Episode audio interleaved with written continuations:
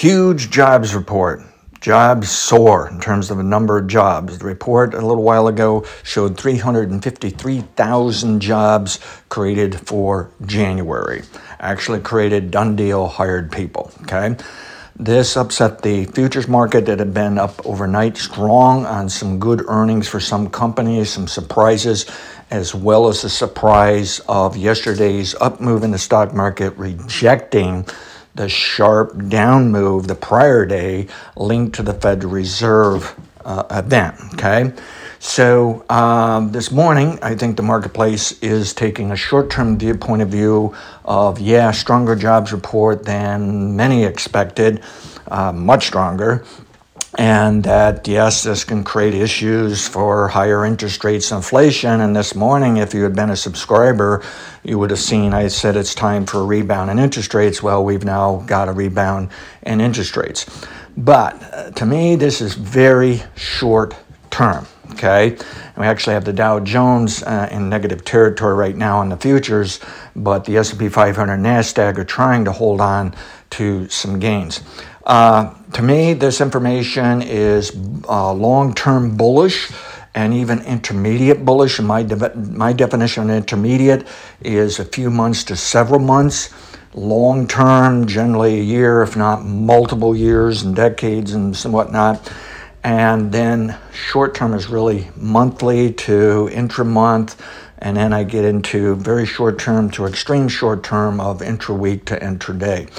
Uh, so I think we're going to shrug off the worries over is the economy heating up again. Uh, I think we're going to shrug off worries over inflation. The truflation.com website shows a collapse in inflation to 1.3 1.34%. Okay. Now the government's way behind on that and they'll be way slow. And I do think truflation gets carried away and goes to extremes more than we'll see in government data, but still showing we're winning the war on inflation, even though we've got these strong jobs. Now, fluctuation, uh, we're going to see fluctuations in inflation that may concern people at times. We're going to see interest rates give us some concerns at times.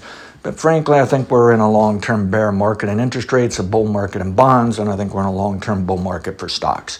And I think today's report might cause a little bit of slipperiness here uh, today, maybe in early next week, but we're going to stick with our forecast of what we're expecting for February. We're going to stay with the forecast, what we're expecting for this year and this decade. So if you're not a subscriber, go to criticalpointpod.com. You will find a page where you can sign up, but you can also find a page that will take you over to the pod host site where there's free and locked up videos and audios, and they're mostly locked up. Okay. And what my modeling assists with is business cycles of our economy, but also that means business, and we can take it as far as business cycles discovered in prices. I look for what is the pattern for a decade, and then what does it do during a decade, and what does it do during a year? That's the number one focus.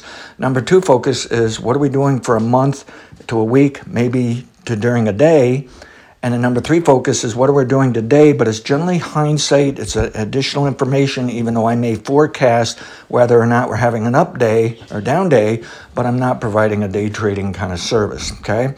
And so the other third focus is on the other end of the spectrum where I'm looking at things like super long term, multiple decades of how does our economy grow? How does it fluctuate? All right.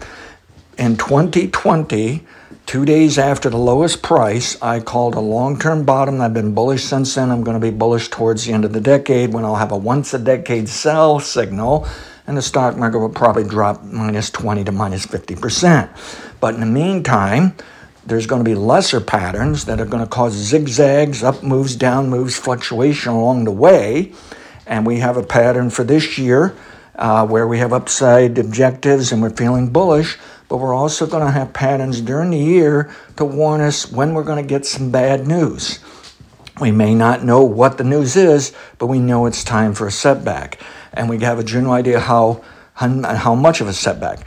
And this provides additional buy opportunities. It provides additional ideas to take profits, but it can, at the very least, if you're a long term investor, can help explain why your account's going down for a while and it gives you discipline to stick with your plan for that longer. So the result is we have people that are using our service who are very short term traders, and we have people who are actually very long term, and some of them are just businesses who are just curious of what's going on for the economy, and they're using the stock market as a clue of what's going on for the economy. We have stock pickers that are using our service to just give them a general idea what the overall stock market is doing because it can interfere or help with their individual stock picking. Okay, and my best example of how this helped was the once a decade sell signal in February 2020 when I sold near the high, highest price within a couple hours of that high, and then bought the bottom in March 2020, two days after.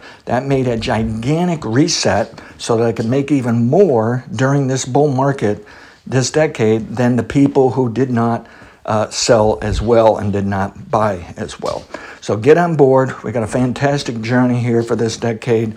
And, uh, and we can certainly provide some interesting ideas of how to keep up with the markets during 2024. Go to criticalpointpod.com. Okay, uh, very good jobs report. The economy is just rocking and rolling here, uh, looking good. But there's going to be scares. There's going to be moments of dropping prices along the way, and this modeling will help us keep up with that. Past results and on the Syndicated Future results. Thank you.